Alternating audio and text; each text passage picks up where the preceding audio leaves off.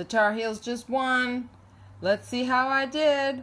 Oh, I don't even have to go down the board that far because boom, I'm number one, bitches. I won my pool. I won my pool. 133 points. Woo, woo, woo, woo, woo. Kicked my family's ass and my dad's friends. Oh, yeah. I'm gonna win some cash. Number one, number one. That's me, Mighty Afro Whitey. Boom. Hey, yum's the word. Haven't you heard? The yum's the word. It was started by a bird. My name is Robin. And her hair has lots of curls. Actually, I blow it out a lot. True stories, some awkward. Like wetting the bed next to your boyfriend. Pretty funny and absurd. Like your boss tickling your side boob. So welcome all you nerds. And cool people too. This is for everyone, except kids. Yum's the word. Hey everybody, welcome to Yum's the Word. I'm Robin Gelfenbein. And I'm Alex Fulton. And at the top, you heard me celebrating my big win last year when I won my family's March Madness pool. Oh my God, I was so excited. I've never, ever won in the history of us doing this, and that's a very long time. Um, how much did I win? How much did you win? I, don't know. I, I never got the money. it's called the Gelfenbein Bracket Racket. um, and for this year's tournament, I am currently tied with two people for first place and one person for second place. Um, which I know seems sort of strange, I, but I usually put in three entries. And by the way, I don't put a tremendous amount of thought into this. I mean, I'm familiar with college hoops, but I try to um, predict as many upsets as I can. And I don't know if you heard about this, Alex, but uh, this never has this has never happened in the tournament where a 16 seed beat a number one seed. That was a big deal, and that happened the other day. I didn't pick University of Maryland, Baltimore County, who was the 16th seed, who beat Virginia. So that kind of fucked up a lot of people's pools. But I did pick uh, Loyola at Chicago because my sister Jill went there. And of course, I picked my alma mater, Syracuse. And I'm pumped because Syracuse almost didn't even make it into the tournament. They they played in what's called the first four, made it into the um, 64 teams, and then they've been kicking ass. And just on this past Sunday, they beat number three Michigan State. It was a total nail biter. Nobody predicted it, and this is how I have gotten such kick-ass uh, standings in my pool. As I'm really fired up. And this Friday, they are headed to the Sweet 16. Now, uh, you don't follow the tourney at all, right? So the 16th seed is more fertile than the first seed, and it's Ah. gonna it's gonna sprout. It, no, I don't follow it. Ah, nice. Well, thank you for indulging me because it is really exciting. I was having more fun watching you batter the mic. I know. I noticed that. Do you need me to re-record anything? Nope, we're gonna just All go right. with it. Very animated. I'm like, well, the, let, let's be fair. It's not like there's a. you got a little bit of enclosed space. Yeah. You- Yeah. Okay. It's like You're very I mean, passionate. I am arms swinging. I'm also Jewish and Italian. This is what my people do. Um, but anyway, we are so we're playing the Sweet 16. It's this Friday. Uh, we're playing against Duke, and that is a huge deal because they are an enormous rival in the uh, ACC conference. Also, also, I'm sh- you. you I'm must, on the edge of my seat. You mu- clearly you must know that Duke is like a powerhouse in college hoops, right? Do you know at least that much? Sure. Oh shit, Alex, really? You just a moment ago you didn't know what 4K TV was. Yeah, but so what? You have your thing, I have mine. Thank you for also outing me on that. fine, you don't know who uh, anything Right, about exactly. Duke. I get it. I get it. Um, it's fine. It's fine. Um, but it's been really fun because as soon as Syracuse won the other day, I was already talking smack, like right out of the gate. That is like one of my favorite things about the tournament because I believe in my school 100%. Very few people do, and I'm always like, nope, they're gonna kick your ass, and then I'm like, sucker, which starts with S U. yeah. Anyway, I kind of get, I get way into it. I get way into it. I get it. I, Yeah. I totally the the the joy that comes from shit talking the people you love is very Mm-hmm. deep. Oh yeah, I, I derive great pleasure from that. Oh yes. because I've been doing it for my entire life. Given that like Syracuse and UConn were rivals for a long time. The other thing, and I think this is a very, uh, a very very good sign for Syracuse because I have a lot of influence in how they're going to do on Friday, is that this episode is number 44, which is a legendary number at Syracuse. I'm just going to say, I don't think it's an accident, Alex. the reason number 44 is such a big deal is because Jim Brown, um, Jim Brown, Ernie Davis, and Floyd Little, who were all incredible running backs, wore that number, and so it's it's a big deal if you get that jersey number, whether it's football or basketball. And Derrick Coleman and John Wallace wore it for um, college basketball, and they've now since retired it. So we're gonna let that live on through our podcast episode today. So when you sports ball, number 44 will make you the most fertile seed in the sports balling. You guys can't hear this, Did I but I am right? shaking my head like, what in the fuck are you talking about, Alex? You with your sports ball. Sure. Keep it, I, No, no, you no, know, you with your sports ball. and you with your fertility. You just said seeds. I'm just I'm just trying Mm-hmm. to follow down this rabbit hole. that you could have gone seeds of the day. Mm, no, fertility seemed Mm-hmm. seemed right. There's more fertile ground there for you.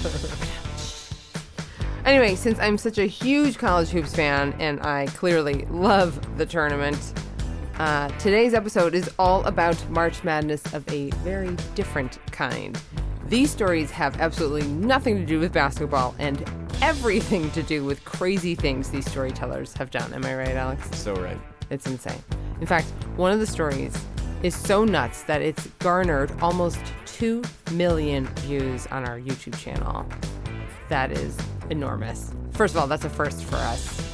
And second of all, this story is absolutely, absolutely insane. It's yeah. It uh few things have dropped my jaw like this one. Mm-hmm. And yeah, in the time that we've been doing this. Yeah. Yeah. So, all right. So let's get right to it. First up is Dawn Fraser. Dawn has spoken at TED NYC, and she's appeared on the Moth Main Stage, Story Collider, Risk, and the Unchained Tour. She's also the host and creator of the live storytelling series and upcoming podcast, Barbershop Stories, which takes place in a barbershop, which is super cool. Yeah. Um, and this is her story about the Harry situation. See what I did there, Alex? the hairy situation she got herself into when she was traveling in Brazil. Oh, because barbershops. Any travelers in the house? Yeah, yeah, definitely. I feel you.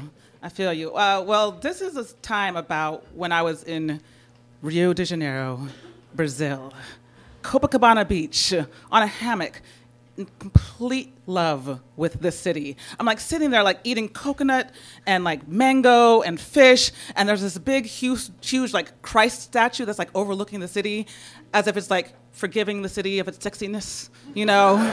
it's like I'm not so sure what it's for, but it is just magnificent. And like people growing up had like had like idols or like you know celebrity crushes. My crush was Brazil.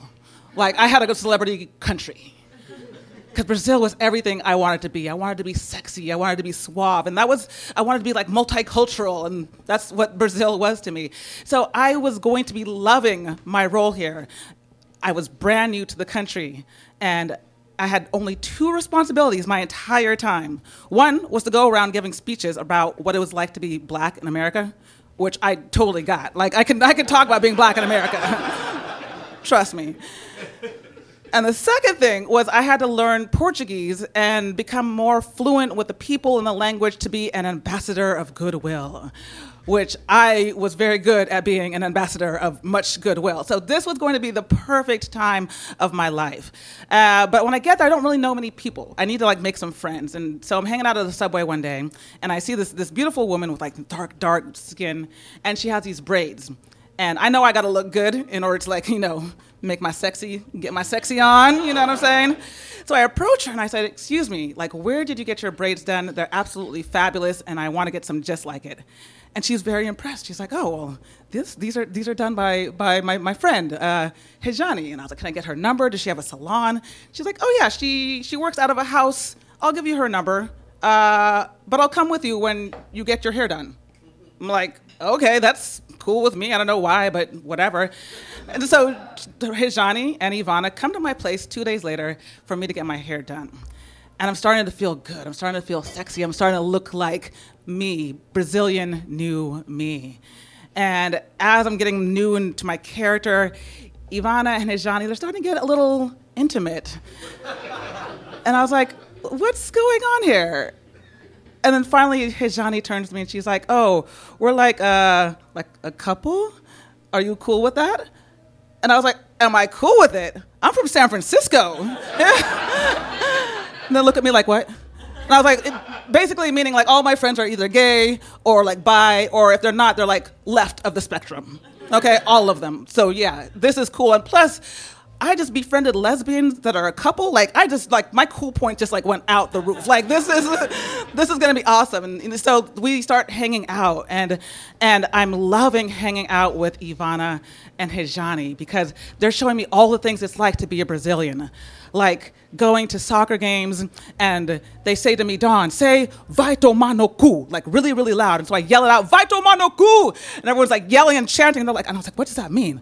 And they're like, tomar means like take. I was like, yes. And like cu means ass. I was like, oh, take it up the ass.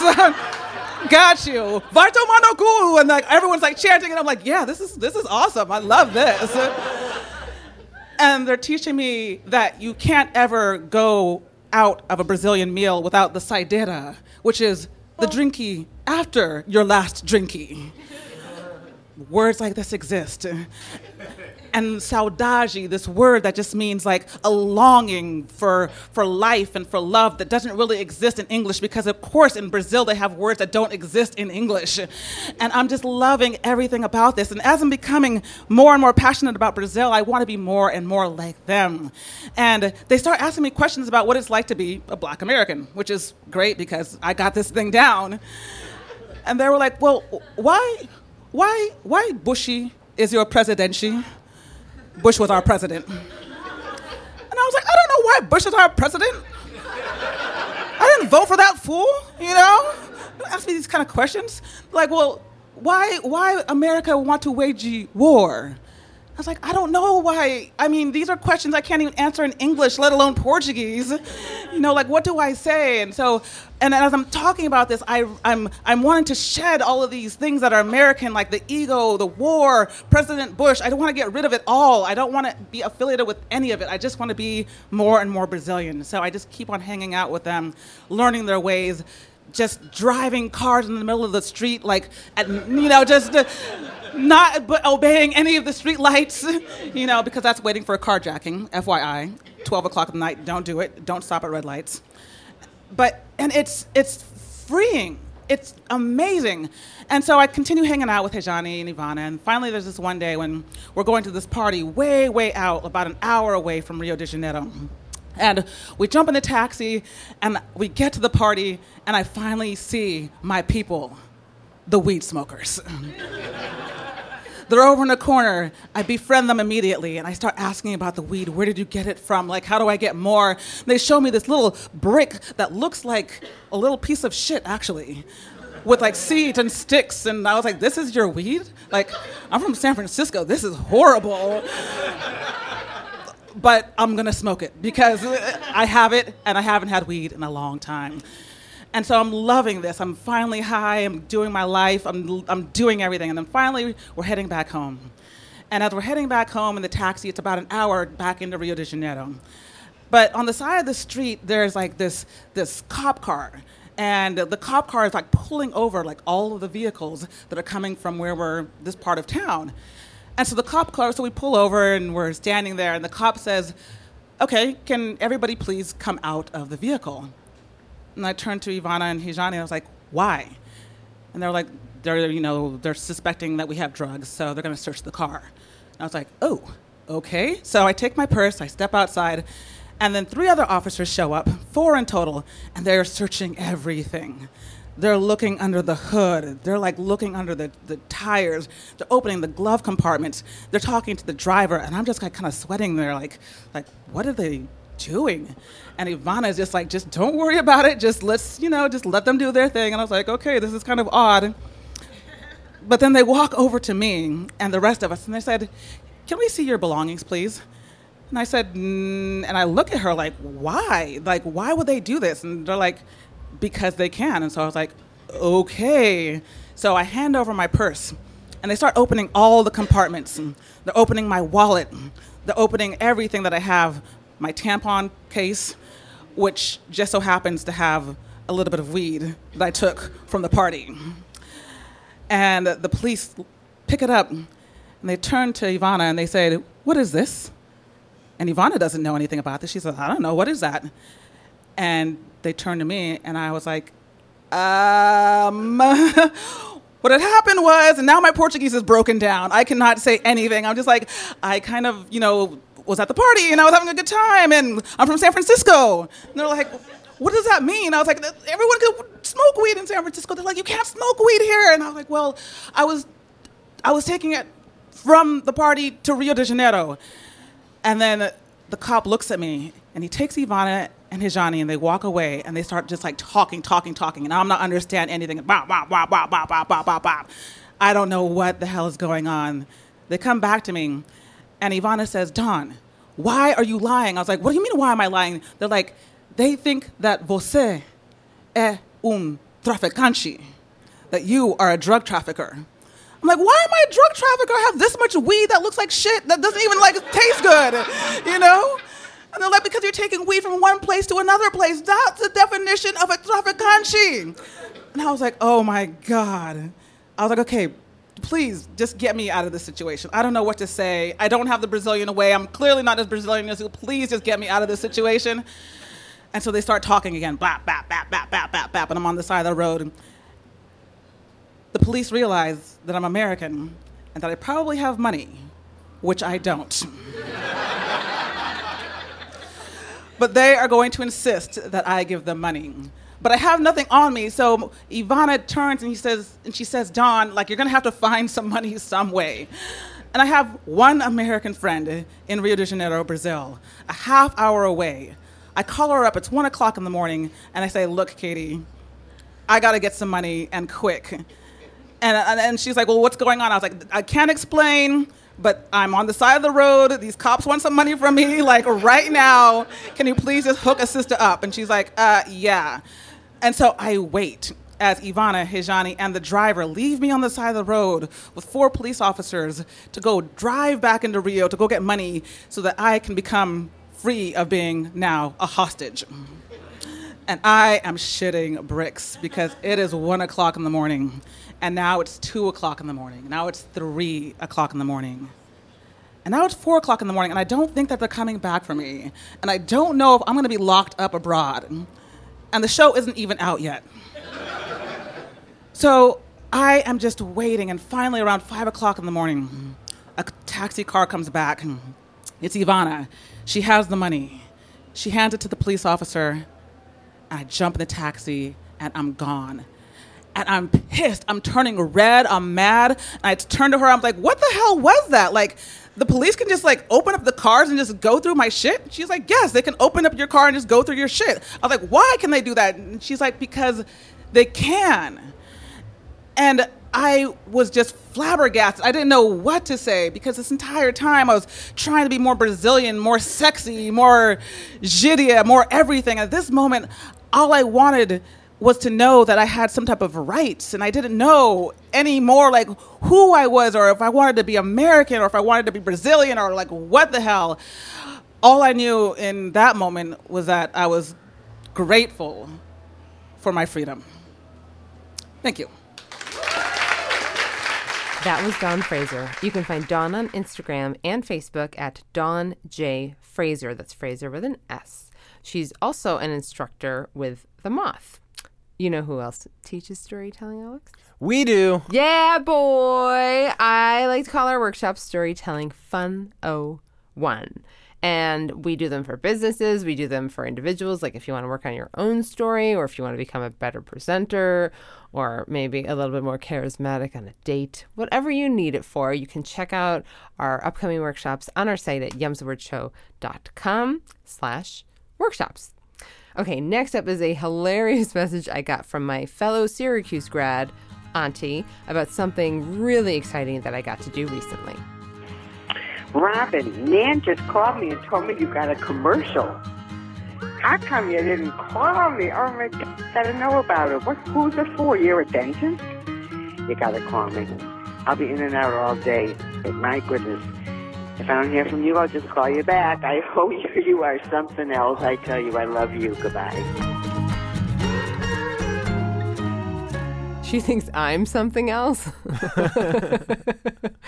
Clearly, she is something else. Uh, what was your favorite part of that voicemail? Because I know you've heard a lot of voicemails over the years. How come you didn't call me? Said like a true Jew. Oh man! Well, the commercial that Auntie um, is referring to was such a dream. It was so much fun, and it was very hysterical. It's hilarious right now because Alex is yawning, and I have to tell you, that is what I did for I'd say like ninety percent of that spot. There were two of us in it. Um, it was I was playing a dentist, and I was a dentist who was extremely tired, and so I yawned the entire time, and I'm holding some equipment in my hand, like a drill or something, and my patient, as you would expect, is pretty nervous that I'm like. like barely audible for like what I'm saying, and he's like freaking out that I've got this drill in my hand. And I'm gonna like you know uh, approach his face with it, and who knows Right. what's gonna happen. um, and it was really funny during the audition because they said, you know, when you're yawning, if you feel the need to stop, just keep yawning. And I was like, that is easier said than done. Mm-hmm. That's like, and then and then they would- they would say to me, oh, also make sure you keep your eyes closed. Alex is yawning again. That's because this story is I so can't- riveting. No, I can't help it. I'm You talk about yawning, Yeah, right. Yeah, I think that might be it actually. Yeah, because like when even I talking about it, it is contagious. Yeah, I think I'm gonna start. I don't know. Anyway, and then it was it was funny because they were like, "Okay, make sure you don't close your eyes," and I'm like, I kind of naturally just do that. Like if you if you're doing a big yawn, yawn? yeah, and it's all I was almost like it's telling me not to close my eyes when I sneeze, you know, um, but. Uh, eh, yeah, I managed to do it. I'm a professional. anyway, so I booked it and I was so excited and it was really, really fun. And I'll let you guys know when it's when it's out. But what was super cool the day of the shoot was that I found out two things about this studio. Uh, first of all, it was where this is so freaking cool. It was where Beyonce shot her single ladies video. Woo! Yeah. All single ladies, all single ladies, all single ladies. Um, and uh, I, I can't remember. I don't think it's in our Instagram. It was in one of our Instagram stories because I was imitating that video, as you do. And the second thing that this studio is known for is that they shot a ton of porn there back in the day. so I went and checked out. Some of these rooms looked a little questionable. That's I was like, it was went into like my dressing room, and I'm like, interesting choice Hmm. of decor. Is it safe to sit down? um, yeah. So that was that was really really funny. And then the third part of it, which probably is actually my favorite part, is the guy who played my patient. Um, I found out when we wrapped that I don't mean we were like licky licky like not that kind of rapping.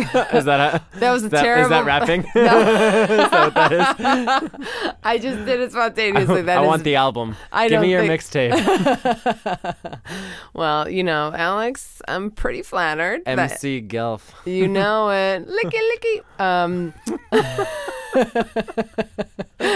when we wrapped, uh, meaning at the end of the day, I found out that the guy who plays uh, my patient in the spot is a character on Sesame Street. He is Elmo's friend. Elmo's friend in a porn studio. I know. I know. I didn't even like put that together. That's so funny. That's really. Oh. God. Yep. Elmo loves you. Yeah. Anyway, uh, moving on back Moving to on. this episode. Um, so I don't know if you guys uh, are aware of this because I know a lot of people don't necessarily listen all the way to the end, um, but it is always worth it to do that because Alex and I on every single episode change the very last thing that you hear. And sometimes it's a callback to something earlier in the episode. Sometimes it's something connected to something in the episode. So it's just it's always something really funny and we get very excited about it. It's never planned either. And it's is- always like we decide as we're closing the episode what. Mm-hmm. Yep. And usually like partway through our sessions I'll be like, "Alex, what are we to like I'm I'm more like concerned about it." And you're like, "Robin, don't worry about it. We'll, we'll know fi- when we get there. Yeah. Like in this one. Yes.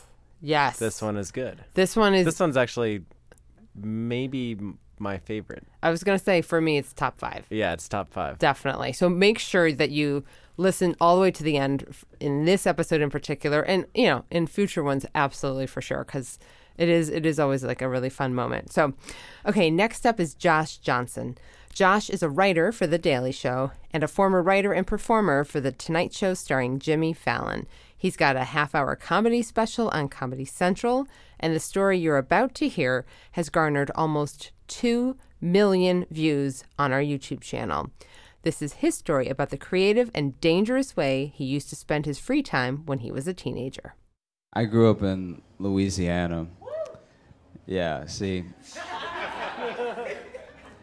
Whenever I do that, people, some people will woo, but that's for New Orleans, which is the best part. Like, New Orleans to Louisiana is like if you had the most beautiful blue eye, but your whole face was fucked up. Like, that's what.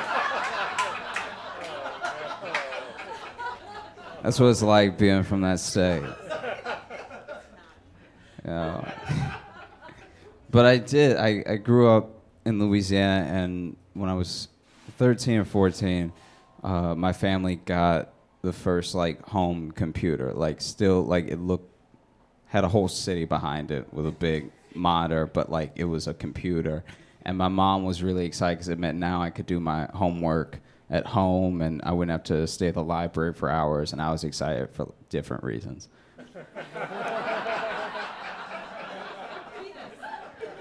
Right? And like, I don't know if I'd scream it, but I didn't have a lot of friends growing up. I had a couple. I had like I had like the bunch, you know, like like like the the type five, but like not a lot of friends to do things after school with or anything. I wasn't particularly athletic, so after school I just had to go home. Like if you're not gonna play a sport or you're not gonna like join a like a mathletes club, you have to go home. We can't just have you sitting here with the other kids that are doing things. and so uh, so I went home and I was also a point in my life where I was being left alone at home for the first time. So I was 14 and my mom's like, "Look, if you if you die while I'm not here, you were never to make it." So like you need to start fending for yourself. You should know how to use an oven, you know? And so I would get home and I'd beat my mom home by like one or two hours, you know? So I was just me at home alone with, with the computer by myself for like one or two hours. And so I discovered Craigslist. and I just I was so fascinated, like the fact that you could look up all these like misconnections and and like favors and and like odd jobs and renting apartments. So I would just get home from school every day and just like read Craigslist. It's nonstop, just like like every fast like men seeking women, women seeking men, like like every part of Craigslist. I was I was just like people selling their car, but like trying to give the backstory so it, they could use words to somehow overshadow the beat up car that they were trying to sell. It's like there's a lot of history behind it because you don't know this car was the car that like Snoop Dogg rode in the back of in once, and he he got really sick and threw up. That's why there's that stain there. It's like a Snoop Dogg stain that like no one would have got otherwise. Like you can only get a Snoop Dogg stain in this car. And so I would do it. I would just read Craigslist every day after school. I didn't tell anybody I was doing this, but I would be like really excited to get home. Like I just be, be like, "Oh man, where are we gonna have now?" Because like some, I'd even read the misconnection and be like, "Hey, look, I met you, at, and we were at a club, and you had, you had like hair and stuff." And I remember you had one eyebrow, which is weird they didn't start with you had one eyebrow. You had the thing that most people have and one eyebrow. And we just had a great conversation. I couldn't really hear you, but like I could feel you. And so if you're reading this right now, hit me up. And so naturally, I, I, when you're 13, 14, whatever, you're not you're not a, a person yet. So you're kind of a monster. And it wasn't long before I came home reading Craigslist every day before I decided to get involved. and so I started just like starting these correspondence with people, you know, like on misconnections or what I'd pretend to be the person that they had the conversation. So I was like, yeah, baby, I got one eyebrow and the other one coming in, you know?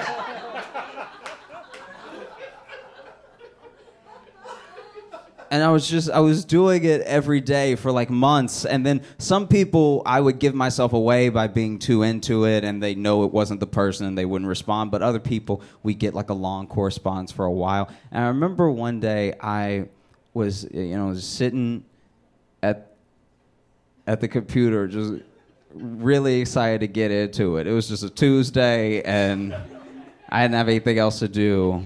And this was a 2 hour window day not a 1 hour window and so on this particular day, I was just scrolling through all of Craigslist and I saw that there was an ad. The ad just read, Join the KKK. Question mark.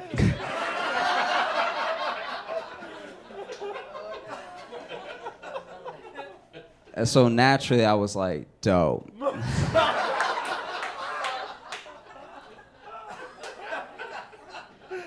And so I started a correspondence with this dude named Dale.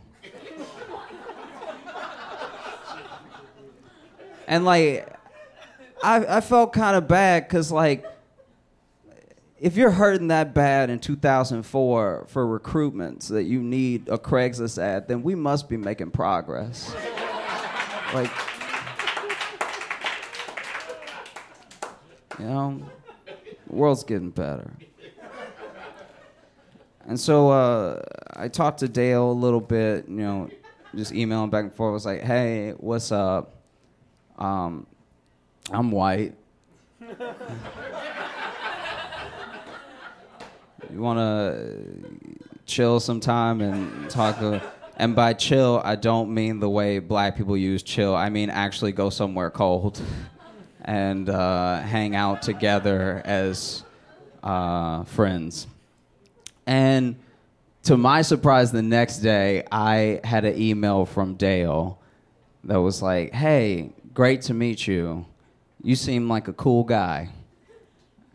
And and all of our correspondence for the first couple days was like the most basic, just like, oh man, you like Star Wars too? So do I as well. Like I just I couldn't be natural on the thing. Like I was so nervous every time I typed. But then uh, once we really got like a like a rapport built up, he was like, "We should we should meet. I want you to meet the the brothers." And I was I was like, "That sounds great."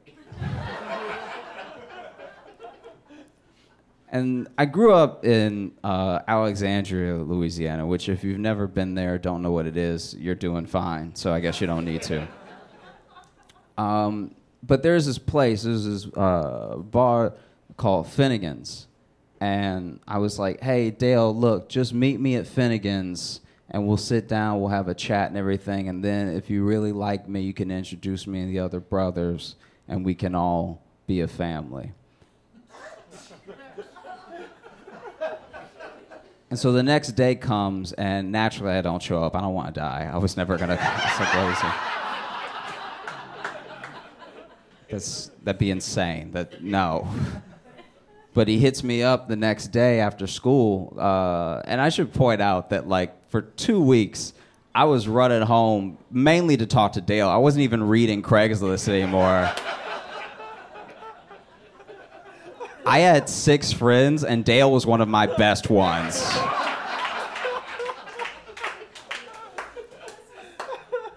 But I, I came home the other day and, and, and, and he was like, Hey, I went to Finnegan's and I waited on you and you didn't you didn't come, man. Why would you stand me up like that? And I was like, Oh dude, I'm so sorry. And so I came up with an excuse and this is this is like, you know, we're talking 2004, we're talking before like everybody had a cell phone, you know? So it's like some people still, you know, didn't just didn't have a cell phone and they made plans and they went out and they did them, you know? Um, and so if there was a hiccup, you just had to roll with it because you couldn't just text someone like, "Hey, I'm totally not going to abide by the plan now. I've chosen a different plan. I'm letting you know now." So for a week, I just like kept getting Dale to eat and shop alone, like. And each time I had a great excuse. Like each time I was like, oh, my mom fell, and like, like I, I just had to be there with her and everything. And every day he understood, and he was like, you know what, you did the right thing, brother. You know. and I and I remember one day especially he was particularly upset because he he had come home, obviously come home, emailed me that evening, but I didn't see it till the next day. And, uh, and he was like, You never came to Target. I was in Target by myself for three hours. I bought a popcorn maker. I don't even need a popcorn maker. I was just in Target by myself and bored. And I was waiting on you. Now I got a popcorn maker in front of me. And what are you going to do about this popcorn maker? And I was like, Bruh, I'm so sorry. And by bruh, I do mean shorthand for brother, not the way that black people use it. Um, I'm so sorry. I just uh, you know, my, my girlfriend, uh, she tripped. And it was always women falling. Like, I'm, I'm surprised that he never caught on. Every time it was like, oh, yeah, my great aunt just hit a stair. Or, like, I, like just the worst lies. As a 14 year old idiot. And, and, I, and even now, I'm like, wow, like, I was alone with a computer and I just catfished the Klan.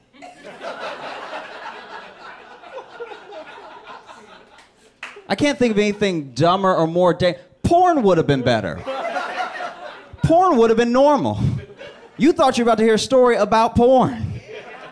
And instead, it just took a wild turn. And then finally, uh, you know, after I think it was, I think it was a week and a half, he was very resilient. Uh, they must be hurting for numbers. Because after a week and a half, he was finally like, okay, you know what? Ball's in my court now. I'm going to set a time, I'm going to set a place, and if you don't come, then don't ever talk to me again. And I was like, fair enough, okay? You've been so patient with me. I really just want to be part of the brotherhood. Just let me know where I need to be. And then he picked Finnegan's again. There's not that many places to go in my town. and naturally, uh, I didn't show up. I didn't hear from him again. And I've noticed this thing, this trend online uh, that's kind of disheartening, where like now people are being called racist, but for like nothing, like actually not. Like I'll like I'm petty, so I'll read the whole thread, and I finish the entire thread. I'm like, oh, that was it. I don't even think that's a thing, you know, like. Like, oh, you said this, you tweeted this one thing one time, you must be a racist. Or like, you voted this way, you must be a racist. You're a whole racist by a person who doesn't know you. And I'll tell you, as like a black dude that grew up in the South, I don't think you're racist until you go to your second Klan meeting. All right? Like, look.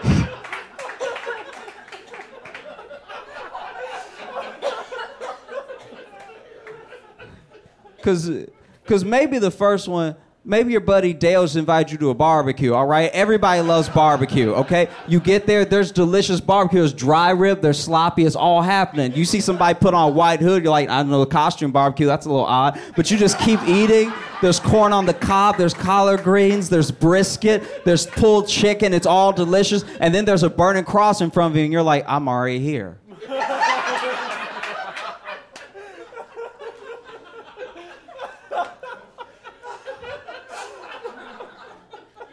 I say this because it happened to my friend Jordan, okay? He accidentally went to a Klan rally because without knowing what I was doing, my buddy Jordan, who was about three years older than me, actually met Dale. and got invited to a barbecue. Turns out Klan rallies don't just start, they ease you in with a barbecue. And he was like, I know what to do. I ate all the food. I can't miss the meeting.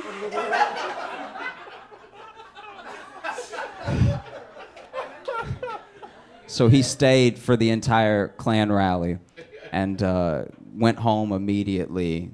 Called me. I came over. We talked about it. Turns out a Klan rally is exactly the thing a Klan rally is like. There were no spoilers. but just past his head in the kitchen, I could see a to go plate. And I was like, Jordan, Jordan, Jordan, are those Klan ribs? And he was like, Yeah. And I was like, Can I have some? and it hurts me as a black dude that grew up in the South to say that the Klan makes the best ribs. I don't know what they're doing. I don't know what kind of rub that is. Who would have known that you can't taste racism? It's delicious. Okay? It was to the point where I was like, I think you need to join. I need these every Sunday. These are amazing. Guys, guys I'm Josh Johnson. Thanks so much. That was Josh Johnson. You can find Josh on Instagram at Josh Johnson Comedy and on Twitter at Josh Johnson. You can also check out his stand up comedy album on iTunes, aptly titled I Like You. Alex, I, the more I hear the story, it's the more nuts It's, it, it's it amazing. gets. It's so funny. I, I- w- you can tell. You can hear me laughing the entire way. Yes, you can. You totally can hear Alex laughing throughout that whole thing. Um, and like I was saying, that story's been blowing up on our YouTube channel, which is really exciting. And we have been bombarded by comments, and I'm the only one really monitoring these. Um, so I thought I would share some of my favorites from uh, the past couple of months. So these are th- these first few are, are pretty pretty uh, cute. Uh, he sounds like normal SpongeBob. he looks like Kobe Bryant's son. Um, somebody just uh, about a week ago said, I need more of him, which I thought was really sweet because he's a really talented storyteller. A ton of people have said have said he sounds like Childish Gambino or Donald Glover, which I can I can totally see. Uh, this one I read today. How the fuck? And that was from Hi, welcome to Chili's. uh, somebody else wrote, I have replayed this literally over five times today. And that's saying a lot because that story is like 15 minutes long. So it's like a good hour and 15 minutes. Wow. So whoever's watched this uh, over five times today, uh, thank you. And what do you do for work? okay, this one, you have to hang with me because this one is this first part I'm going to read to you is one sentence.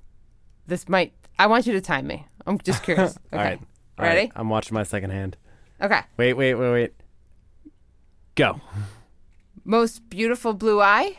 This guy is horrible, making fun of people with different color eyes.